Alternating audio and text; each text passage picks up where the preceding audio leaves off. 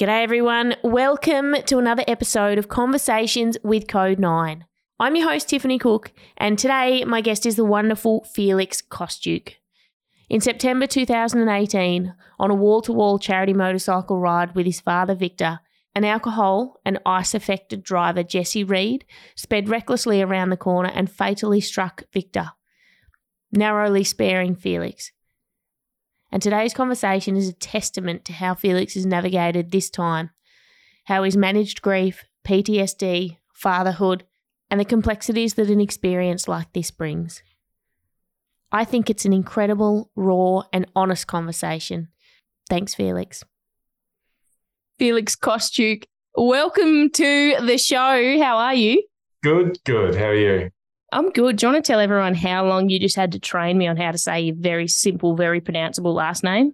I could say it was 45 minutes, but probably closer to about two or three, I'd say. It's bit embarrassing though, isn't it? Because I still almost, after all that, I almost stuffed it up. And most people still get it wrong after knowing me for 20, 30 years. That's fine. We're used to it.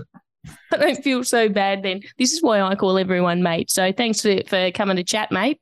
That's all right. That's all right. How just- are you? Yeah, good, good. Life's busy, frantic, which sort of keeps us keeps us going and, you know, prevents you from having to try and think about who you actually are. But no, good. That's about, yeah. I, I look, I totally relate to that. I totally relate. We are brought together to chat today through our mutual friend, the wonderful Mark Thomas. Mr. Thomas himself. always introduces me to superstars.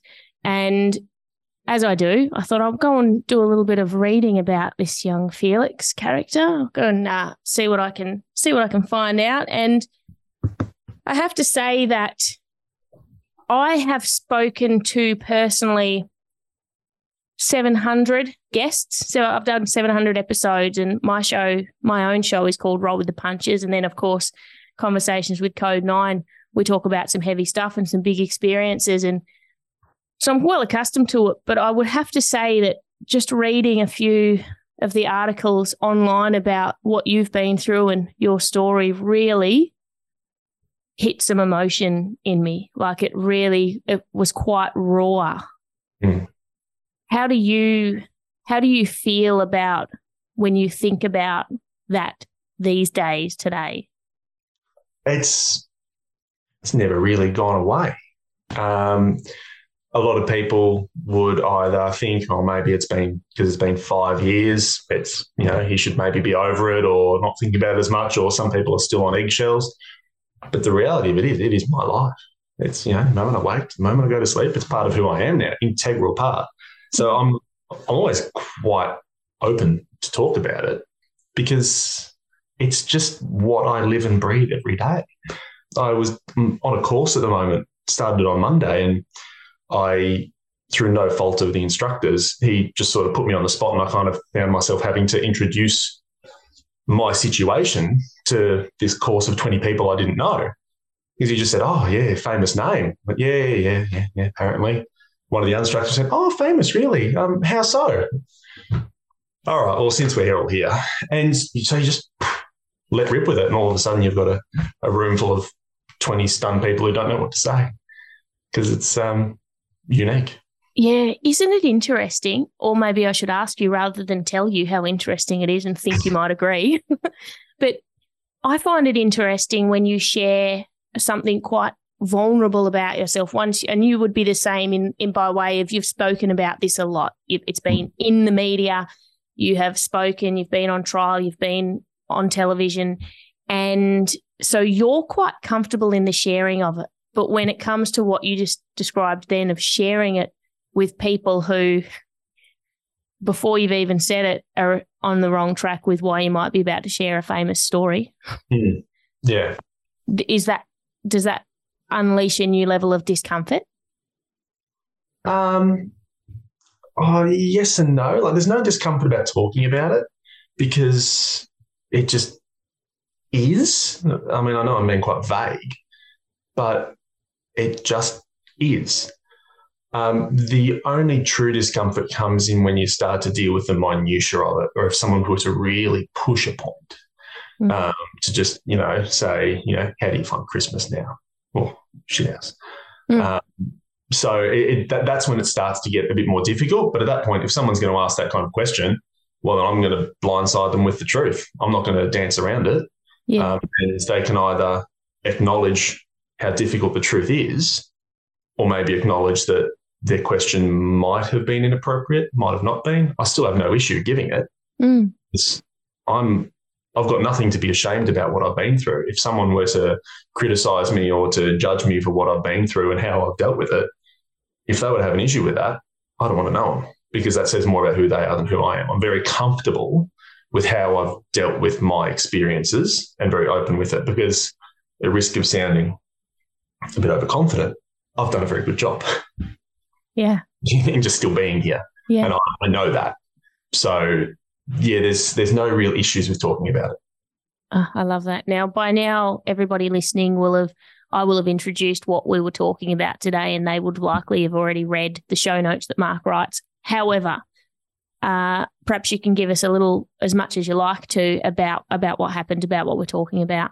Uh, so I'm in the police force. I've done 12 years now. Um, both my parents did a long time. Mum did 35 years. Dad did 38 and we're all avid motorcyclists. Uh, we've been taking part in the wall to wall ride for remembrance, raising money for police legacy for some time. I did my first ride in 2014, introduced dad to it, who did it in 15. The three of us did it in 16. And then my wife came along, the four of us did it in 17. Fantastic ride. 2018, just dad and I. You know, it's the best time of the year, 14th of September. It's the event we all look forward to. We love it. Fantastic. You know, four days away up to Canberra and back. Just the best roads in the country. Until 2.18 p.m. We're riding along east of Orbost, uh, round a bend, and there's a car coming towards us uh, that probably shouldn't be. Um, we realise there's something seriously wrong here. Dad goes right, I go left because th- that was the only option we had and by uh, by the grace of God, I am now here, and He is not. Um, so the impact was pretty catastrophic. I think he was dead before he hit the ground. I don't know. If it wasn't, it would have been a matter of seconds. Certainly within a second or two of me getting to him. Pretty alone at that point, you know, middle of nowhere. I then proceeded to get attacked by the offending driver, who was quite drug affected. And so that's while I'm trying to do CPR. Thankfully, there being a police ride, there were a lot of off duty police there. And so he promptly gets taken away. Some people take over from me, at which point I'm starting to make calls and everything. And it was about an hour before dad was pronounced, um, about another hour before I'm allowed to leave and then the six hour drive home, being driven home by a senior sergeant, then being picked up by my boss, who he drove out to Morwell to pick me up and drove me the rest of the way to, you know, leave at 7 a.m. from mum and dad's house, come back at 10 p.m. in a police car, being greeted by mum and my wife, Nicole. He's gone.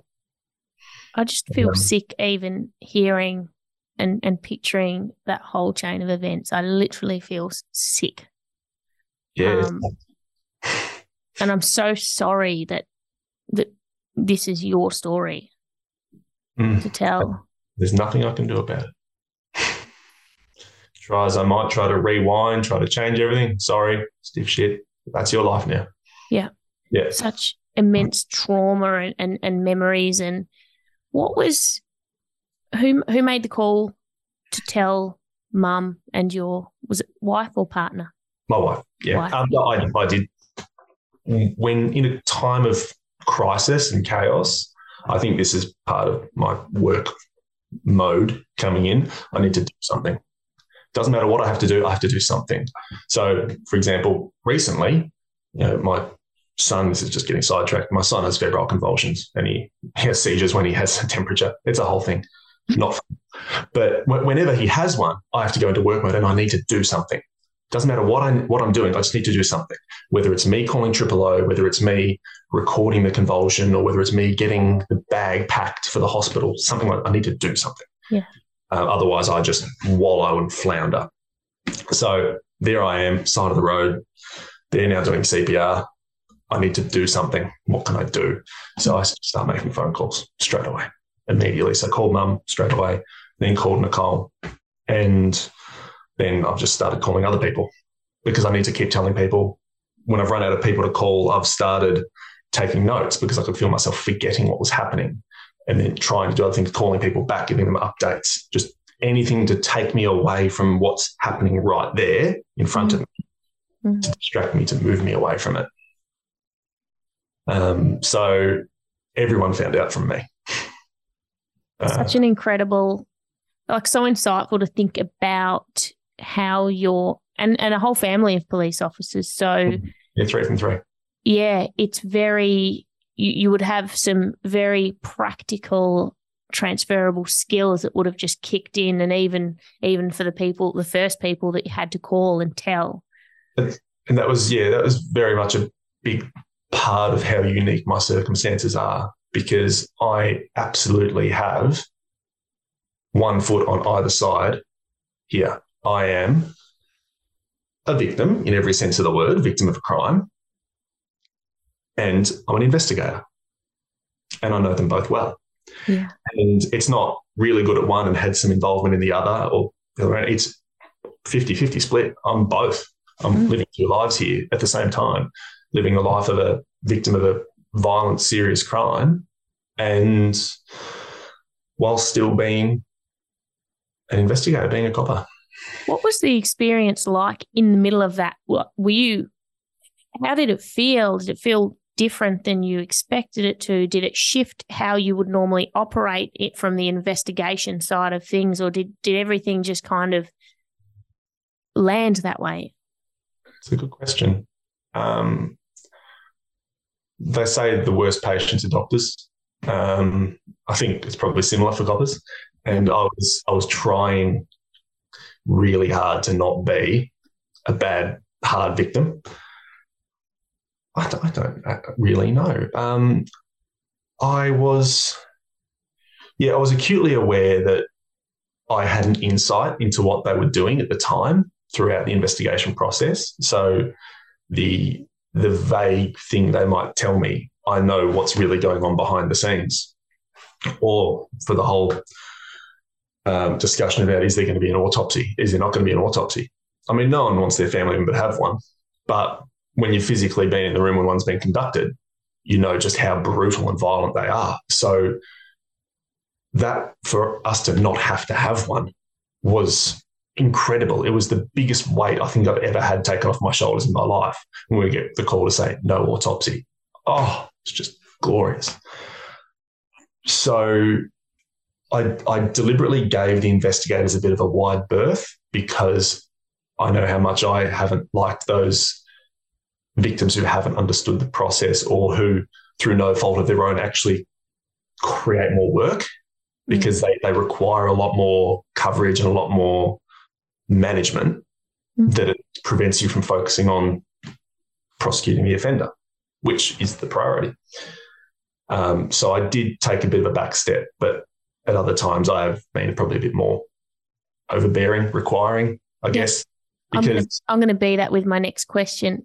In terms of the the autopsy, uh, in your like, it sounds like there was a there was a time where that was probably like that was a possibility. And for me, mm. hearing about what happened, I mean, it, it doesn't feel feel like anyone needs an autopsy to know what's happened. We all saw it. and and I think that that's what it came down to. Yes. So we we did um, we did say, look, if there's going to, if there has to be an autopsy, we will consent to it because if the autopsy is the difference between a finding of guilt and this idiot getting off, then of course autopsy because dad's dad's not here anymore. That he's gone. It's more just the desecration, for lack of a better term, of what we knew him to be. Yeah. Uh, so we we pretty much said we really don't want one. We hope reason can prevail here, but if there has to be one, there has to be one. And reason did prevail, and thankfully, I think the cause of death was written down as um, combination of injuries sustained as a motorcyclist in a collision, something like that. Yeah, in a, I guess, what would a cause of death be that would lighten a sentence or or get in the way of a sentence? just like a purely hypothetical. Um, if perhaps there was an underlying medical condition that made death much more of a, I guess, almost a sure thing. Like if there was maybe, well, let's say if there was, you know, a, there was an old couple in a car, someone's crashed into them, but turns out one of them has had a heart attack in the immediacy before. Well, has there actually been a fatal collision here? Or has there just been a crash and someone's died at that time? Or, for example, a, a job I went to a long time ago, there was an, it, I was one up at this job. It was the most bizarre thing. I came across it. It was a, an ambulance had crashed into a cow at 100 kilometers an hour, and then a truck had hit about five cows, jackknifed, and moved off. So as I rocked up, I called out to one of the ambos. The car's smashed. And he, I asked him, How bad is it? He said, I'm okay. My offside has got a broken leg. We've got a guy in the back who's dying. There's a woman in that car who's giving birth at the moment. She's in labour, I don't know about the truck driver. I'm one up o'clock at night, Princes Freeway in Morwell, and I chat myself. But um, turns out that old man in the back of the ambulance, he was already dying. So they were frantically trying to get him to the hospital. So would his death be caused as part of the collision, or would it just be an underlying medical condition that's, you know, happened at the same time? So it's sort of where that comes in. I think, well, Dad was operating a motorbike at 100 kilometers an hour quite reasonably up until two seconds beforehand. Yeah, why do we need an autopsy? Yeah. Wow. Would you be okay if I read a little bit of, from Please. one of the articles of Please. things that, that you'd said? I think yeah. this was 2019 because sure. this this was reading this felt a lot to me. Mm. So some of your responses were, "It is burned in my mind, and I can never forget it." Watching the life go from his eyes, Felix said in a victim statement to the court that day. My mum has lost her soulmate, and I have seen her destroyed. I was forced to watch my father die, and now I have to watch my mother die a slow death. I was only one meter from being the second person killed that day, but I have stopped caring. I've got goosebumps right now, by the way. I wish I was dead. Instead, I am left to suffer in this purgatory. My life is utter blackness because of you. Remember my name because you have all but killed me. Goosebumps all over my face. and and I love that that is forever on the internet for mm. Jesse to review when he's able to come out and surf the internet and know that. How do you feel now about that? Um, that that's that quote there because that's from yeah, it's from a news article. That's a bit of paraphrasing. There's a lot more in that uh, they took, you know, first half of that sentence, then added a tiny bit there. Uh, but it's essentially as they do.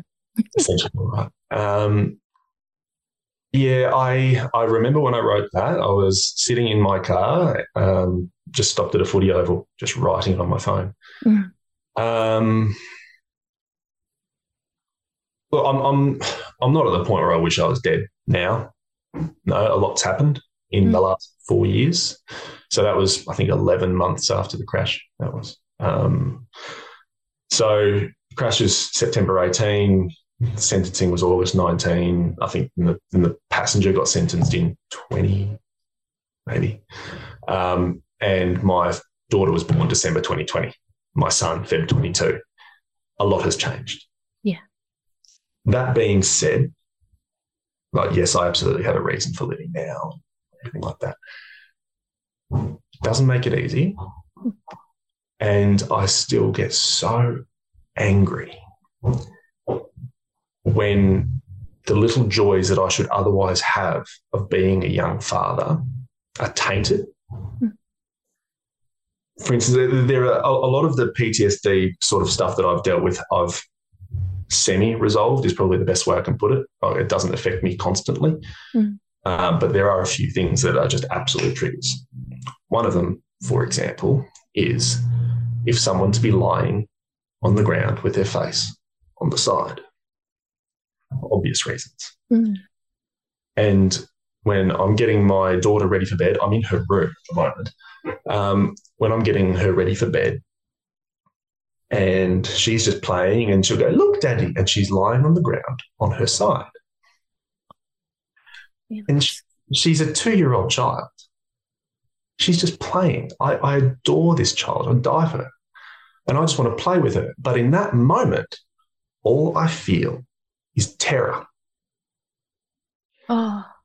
And I'm not, I am being robbed of things that are just being given to me. It's not like the theft has occurred and it's done. I'm still having things stolen from me every single day. Things that I should be able to enjoy, things that should be the reason for living. And it is such a shame. But I can't write that in another victim impact, victim impact statement because it's done. It's a court. He, will be getting out soon. Um, so that's just for me to deal with for the rest of my life. PTSD is, is such a such a beast of a thing and like how has it how has it been to navigate that for yourself? Hard. Um, of course. I've um I've got a I guess one of my skills is introspection. I'm very good at seeing myself from that outside perspective yeah. um, and seeing how I'm dealing with something. Um, I had a bit over a year off work and I spent that year sitting on the couch, probably watched two and a half thousand movies. And I'd spend every day, I'd try to go out for about two hours a day, just go for a walk, slight drive, something like that, just to get out of the house. And I was acutely aware of every single trigger, the things that were too much for me at the moment, things that might not be, and also how that gradual exposure was helping me as well. Mm. So I could, for instance, I was down at a park in Frankston and the highway patrol were doing a um, doing a, a PBT site, and there were some police motorbikes there. Now I had not seen a police motorbike since the crash. Why should I think all of a sudden that a police motorbike is going to be another trigger? But of course mm. it is. Mm. So I'm I'm just staring at it. I'm trying to expose myself to it because I'm in the position now I can deal with this. Uh, it's not too much for me at the moment. it'll be a lot and it'll probably knock me out for a few days, but I can expose myself to it in a controlled environment. So I'm looking at the police bike and I see the coppers sort of staring at me a bit. Oh, who's this random guy in trackies who's just staring at my motorbike? And I was going to put myself in his perspective and thought, who is this idiot? Get no, myself arrested in a minute. Yeah, I need to tell him what's going on. so, I went up to him and I said, "Look, FYI, mate, you crashed last year. Yeah, that was me. I'm just so you know, I've got some issues. I'm trying to sort of expose myself to this a little bit. Do you mind? Like, I'm not. I don't need to touch your bike. Just, it's just me looking at it. I don't want you to think I'm weird. I'm not weird. I've just got PTSD. Um, and so I probably spent half an hour. He was amazing. Mm. we had a good chat but I was able to expose myself to it in that controlled environment. Also, there's the sense of knowing the um, the good days and the bad days, and that they come in waves. You know, you'll have a day where you're getting better and you think this is all right. You'll have a good day thinking I might be getting pretty good at this, and then oh wait, hold on, hold on, no, no, no, and then three days of horrendous, and then it comes out of that and rinse repeat. And I was able to really see that from that outside perspective quite obviously that, well, I'm having a really bad day today, but four days ago I was all right. And 10 days ago I was all right. Hmm, okay. So I I remembered back to there's an old story about King Solomon gave his best philosopher a challenge to find him something to make him happy when he's sad and sad when he's happy. And the philosopher came back with a ring, and on it, the ring said, This too shall pass. And it was absolutely fitting. Mm. It was, and so when I'm having a good day, well, this too shall pass. Enjoy today because there are probably going to be a few bad ones coming up. And on those horrendous days where you just want to die, this too shall pass. There are good days coming up. And the fact that there are going to be more bad days, that's okay we'll deal with them on the day. The good days, we take advantage of them on the day. And that's essentially been my journey. The waves started like 20 minute waves. And they just gradually, as time went on, they just stretched out and stretched out. And now I'll have a good few weeks and then a bad week, you know, but this too shall pass.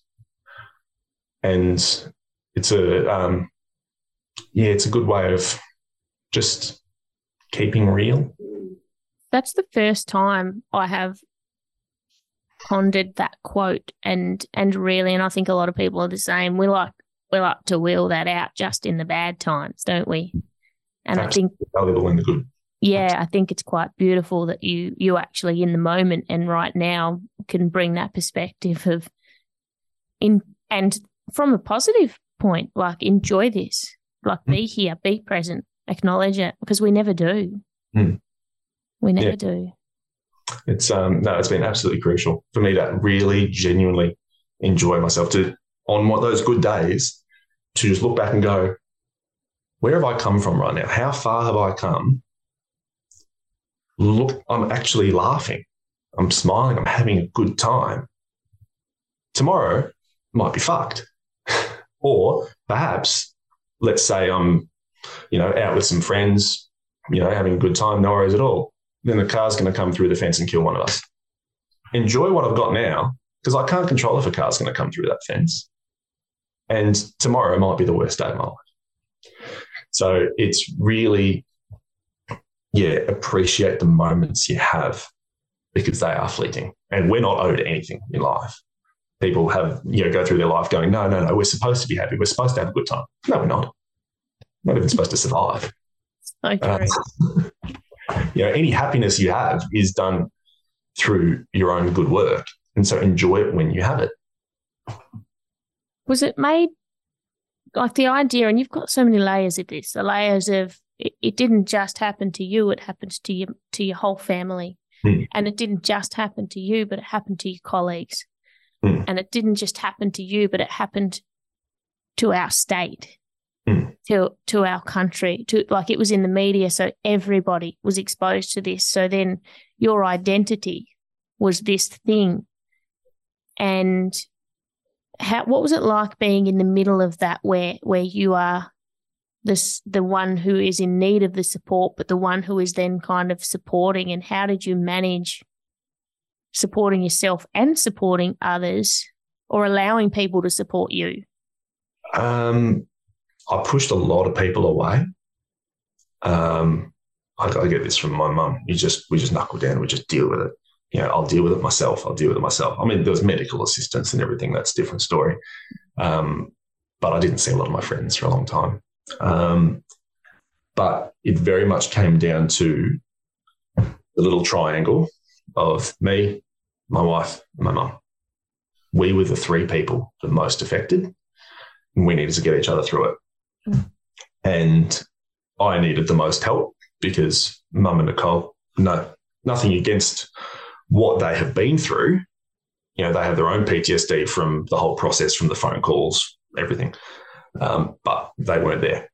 And they're acutely aware of this that that they are dealing with grief and a traumatic series of circumstances. But I'm dealing with primarily with trauma.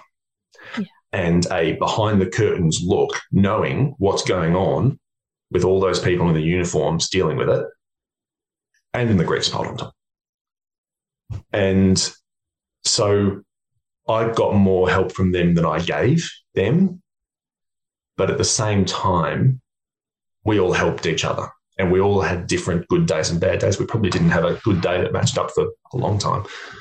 Um, but it was it was difficult though because I let's say if Nicole is struggling my priority is helping her 100%. nothing else matters. I need to help her.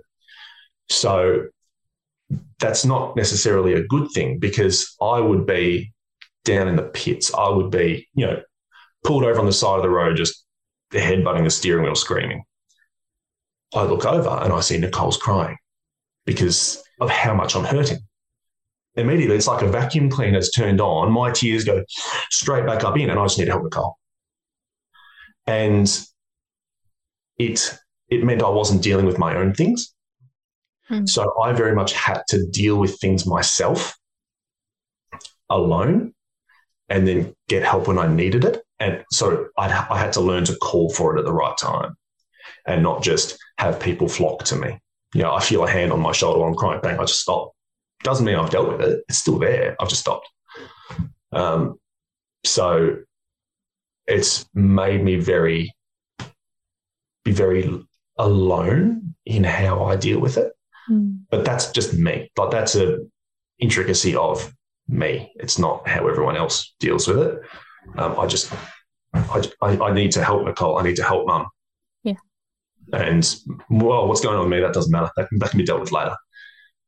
Um, I have no idea if that answered your question. No, it did. And I often talk about, and and I'm curious around for all first responders, police, paramedics, this tendency that the job requires that you need you need to be able to suppress your your emotions mm. to deal with what you're in the middle of. And so you're you already have a level of hardwiring mm, and absolutely. and proficiency of doing that. And then layered on top of that is you realizing in those moments that that it was then appropriate for you to do that to to help uh, to help your loved ones. How did you manage and did you get aware of that? How did you manage coming out of that so that it wasn't detrimental? Um, it, it, wasn't a conscious thing. It was very much subconscious. Yeah. Um, I wanted to be able to keep going, but I couldn't. It was giving myself the time to be able to deal with it later, or locking myself away to deal with something. So up until we had our kids, every year on the anniversary, they didn't see me. I locked myself away and I dealt with it that day. Mm. That was my day. Um, other days were harder for different people. The hardest day for Nicole is Christmas. The hardest day for mum is their wedding anniversary. So, uh, but the anniversary of the crash is 100% my hardest day. Mm-hmm. And I no longer have the luxury of locking myself away now that we've got kids. But I would yeah, I would almost remove myself and take time to remove myself to be able to deal with it myself.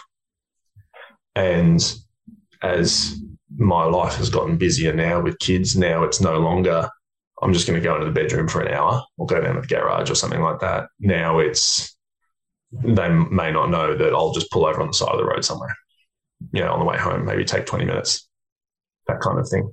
Yeah. Um, so, yeah, it's I just have to try and take that breath myself, and that they know that. It, it's not that I'm that I'm alone and I can't get any help and I don't feel supported because I absolutely do. We've just through trial and error realized that by them trying to help me doesn't actually help. What I need is space to deal with it myself. Yeah. Initially, though, like I don't want people to think that that's the best way to deal with it because people need help. And for a long time, I was getting that help. But I've now become, because it was quite significant, I went through a lot of time dealing with it, so proficient in dealing with it myself that, you know, they have the utmost confidence in me to go, all right, Felix is doing it hard, but he'll be okay.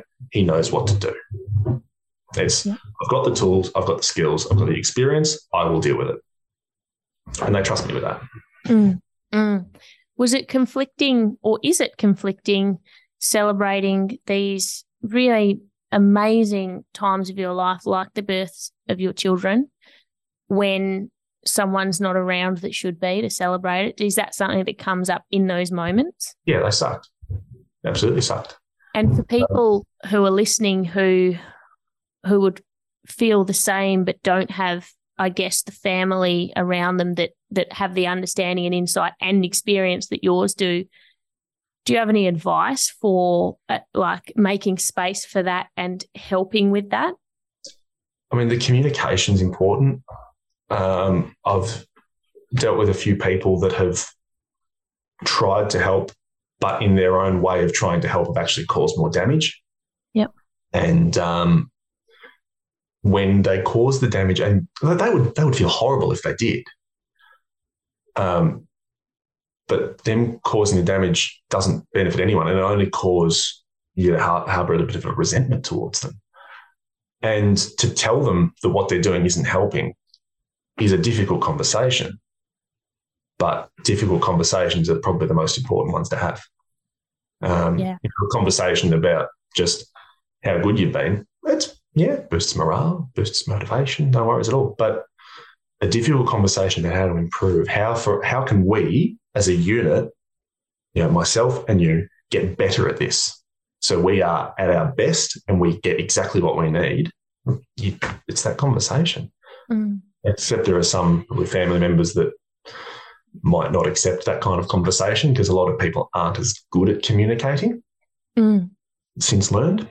Um, but just for them to know what what I you just have to spell it out. What I need from you right now, please don't take this the wrong way. What I need from you right now is space. I don't need you here. I need you gone. I appreciate you trying to help me. I love the fact you're trying to help me. The best way for you to help is to go away. So, and detail it so they don't just think, you know, my life is better with you not in the room. It's so I have the time to deal with it appropriately without my subconscious trying to make me just bury it down. And I, I said this to Nicole, I said it to mum. I said, because you being here makes me need to help you. I, I, I, need you gone so I don't have to worry about you. You're out of the equation. Mm-hmm. Um, it, it'd be the same as if I was at a job, for example. Like if I was at a, just for argument's sake, someone with a knife at a shopping center, a supermarket, easy job to deal with. But if I know Nicole and the kids are at the supermarket, how am I supposed to adequately deal with that person with the knife when I'm worrying about them? Mm-hmm. Um, yeah. I've had it with some kids who broke into a school, and we actually happened to live on with our house backed onto that school at the time. And I was the whole time I was just scared that they were going to jump the fence into my house, mm-hmm. and so I wasn't able to deal with it appropriately. So it's just I think I need your presence to be removed from this situation because you matter so much to me that I can't, I, I keep putting you first and I can't do that. I need to put myself first right now. That, that's so good. That's so brilliant. You, you're really, you're really good at articulating this. Was it therapy or counseling that allowed you to to get some I guess some some skills around this, or is this something that was quite innate that you could you could perceive and be in the middle of and and manage, or a bit of both? I don't really know because a lot of the therapy I had was around actual physical ways to deal with the trauma and the yes. PTSD symptoms. So the I did the EMDR, which you asked me what it stands for. I can't remember, but it's a, you basically it's a weird thing in that you either watch something moving while you're trying to think about the traumatic event in like one minute spells and it somehow rewires your brain. Mm-hmm. It worked for me to actually have impulses in my hands. I'd close my eyes and it just boom, boom, boom, boom, boom. Um, that worked really well, mm-hmm. um, along with different um, tactile ways to remain grounded when you find yourself being pulled away from reality back into that history, back into memory to just I'd, I'd be I'd click. And like there was a thing last year um, where um, Nicole's parents saw me doing that because I was having a pretty bad time, and they were wondering what's Felix doing. He's just walking around clicking and and, and clapping. I'm just probably an hour and a half straight until I couldn't move my fingers anymore. But I was just trying to stay present in the moment. Um, but in terms of the introspection the ability to communicate. I wouldn't really say they came out through therapy. Um, I think I just had them. Mm. Um, I've been fairly privileged in my upbringing that I was given a lot of good tools um, through both parents being in the job as well. They they sort of developed those over their lives and put them on me. Um, I mean, by the time I was born, well, when I was born, Dad was at the homicide squad I think mum, when she was on mat leave, got a senior sergeant's job. By the time I was at school, um, dad was a senior sergeant, mum was an inspector. And so they were both quite high performing from very early on, um, from when I was born. Um, so I already had, you know, 15 years of policing experience that they were both pushing into me from me being a little goo goo gaga baby. Um, you know, one of the first conversations I ever remember them having with each other was talking about their um, their biannual um, weapons qualification, which is known as OST. And I think I was three in the back seat of the car. And I thought, why is it called OST? I had no idea. Operational Safety and Tactics Training. I thought it was something Australian related. But they're just, all their policing experience was just, I guess, subconsciously pushed into me. And mm. I have that ability, I guess. It's uh, really fortunate. And, and it's oh, really, yeah, but it's it's such a like you're such an important resource after what you've been through to be able to talk about this because for other people that are dealing with PTSD or or dealing with trauma and, and experiences that reflect what you've been through that don't have that same skill set or experience or awareness to just to be able to process and hear what's what's been really pivotal in your ability to get through yeah. it I think is so important. I've um yeah, I, I am starting to see myself as an as a, a, resource. You know, I I am a tool. I have this knowledge and ability. Let me give it to others mm-hmm. because others don't have it. I, I'm acutely aware that I am I am nothing more than a series of fortunate and unfortunate events all together into one. But I've got my own 12 years of experience in the job. I've got a combined 73 from both my parents and I've got all of my own experience with trauma, which is not insignificant, um, all put together to be a form of subject matter expertise. Yeah. Um, you know, I've, I've got the proven ability. I've come out the other end. I am now a functioning member of society again. I am back at work full time, fully operational. I'm and there's nothing to be taken away from the people who aren't able to get back to work because they may not have the skills that I have.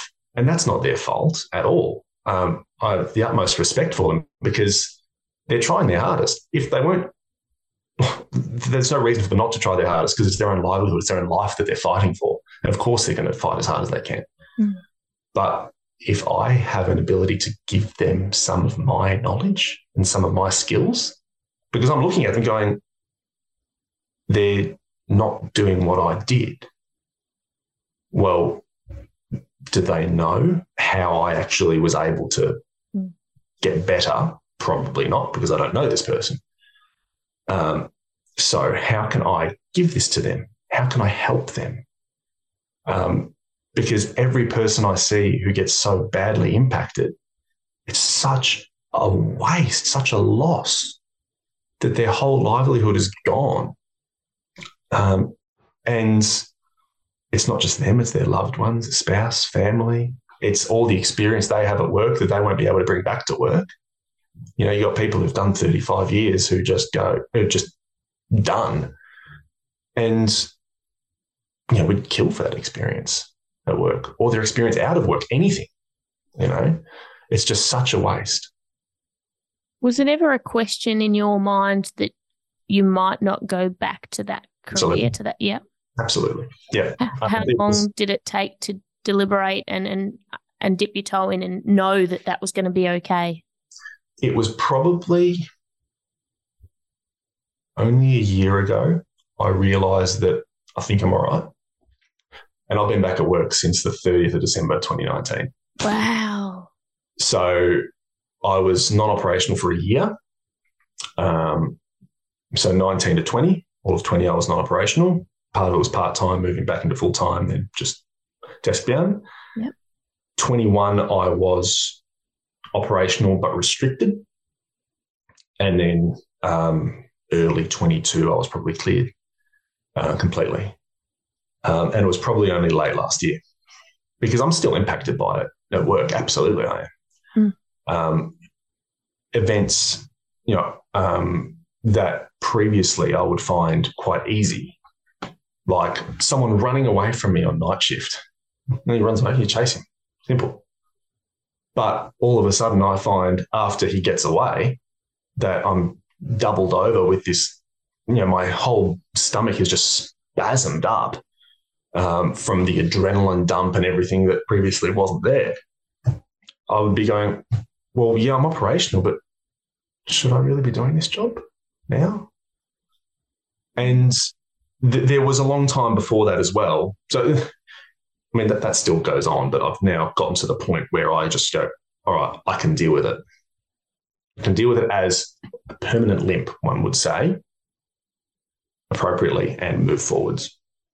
But there was a long time where I probably wasn't, yeah, I wasn't sure whether I would go back or not. Um, I got pushed into coming back.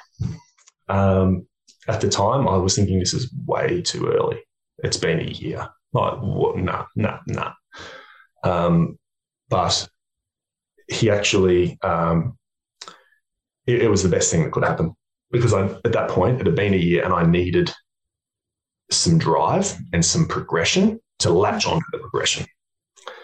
And I certainly wasn't doing anything difficult when I got back to work. I was there for four hours twice a week. And it was to do whatever I wanted to do, as much or as little as I wanted. Um, it was really put in my hands. And um, I would gradually build up the hours and then build up a day and shorten the hours again, gradually build them up and so on. But like my first few weeks back at work, I was thinking, I'm not ready for this. I'm absolutely not ready for this. But I was just given, and I'm aware that I'm not everyone has had the support that I've had as well. With that, a lot of people have had quite restrictive return to works that haven't worked for them. And I think our organisation has so far to go with structuring return to works. Yep. It's unless you've been through it yourself, you don't know how to give it to someone else. Mm. Um, and so I was quite fortunate in that I was just essentially allowed just here. I've got this, Felix. Would you like to do it? Sure. Yeah, that'd be great. And so I pushed myself. Um, and then I think it was five months before I was full time, I think. Um, yeah, but it was very much like the whole time it, going through all of that was, is this still the right thing for me? Is it not? When I was off work, am I ever going to go back to work? I don't know. When I first went back, I'm thinking, oh, this isn't for me. No, no, no, no, no, no. But what do I, what else do I have? Like a year 12 graduate, did a year of uni, joined at 19. What else do I do? I don't know. So, you know, I got to the point where I've got got a house, got kids. I, if I can do this job, I need to do this job. If I can find something else that pays a similar amount, yeah, yeah, I'll do that. Sure. Like I'm not, I'm not wedded to the job. Mm. Um, I'm, uh, I, I, I do feel like I owe a bit to certain people in the organisation for how they looked after me, but at the same time, I've also given a lot. So, yeah, but I don't have a specific um, loyalty to the organisation beyond, hey, they looked after me. Like I'll work hard while I'm here. If I'm not going to be here in 10 years, I'm not going to be here in 10 years. But I just don't have that safety net of maybe someone did a trade before they joined, they could go back to the trade. Yeah. You know, I don't have that.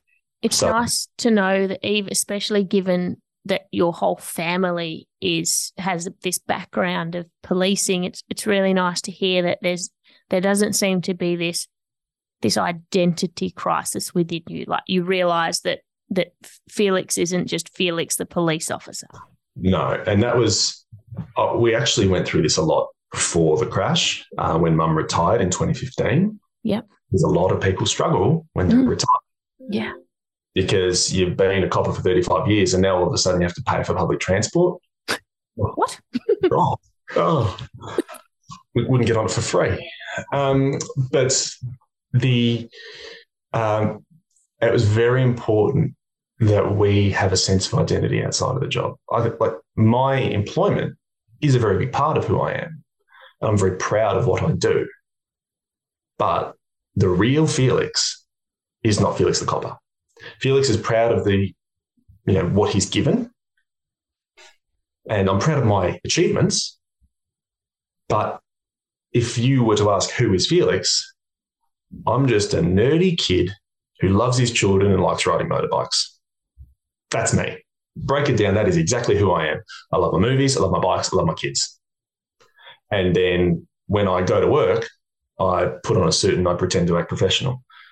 Um, there's there's no there's no real adulthood here.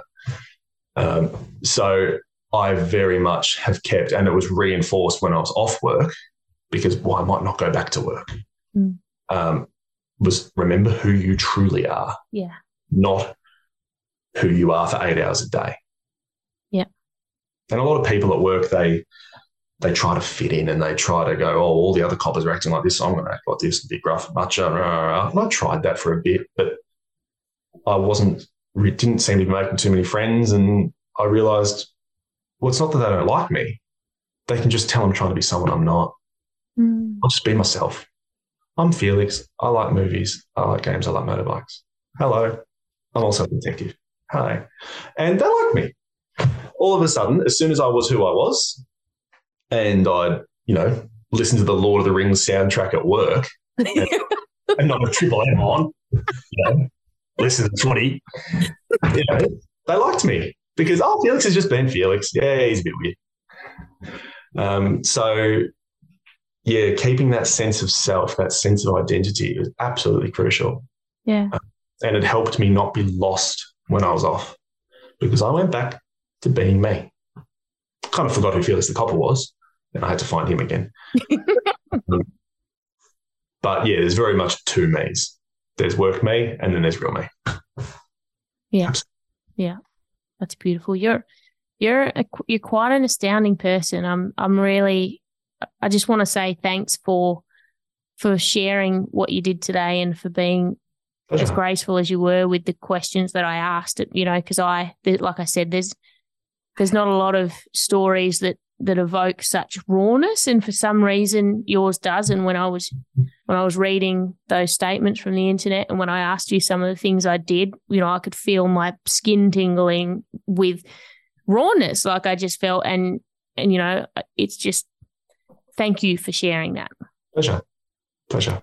Did you have anything you wanted? Do, do you have socials or anything anywhere that you want people to, or anything you'd like people to support? Um, not personally. I I'm just me. But um, oh look, like Mark, all the good work the Code Nine Foundation does is amazing. Um, you know, just trying to help those people who are on the sidelines, trying to get back, who may not be able to. Yeah. Um, Police Legacy is amazing. Um, they're not Victoria Police. They may be, you know, supported by Victoria Police, but they're not Victoria Police.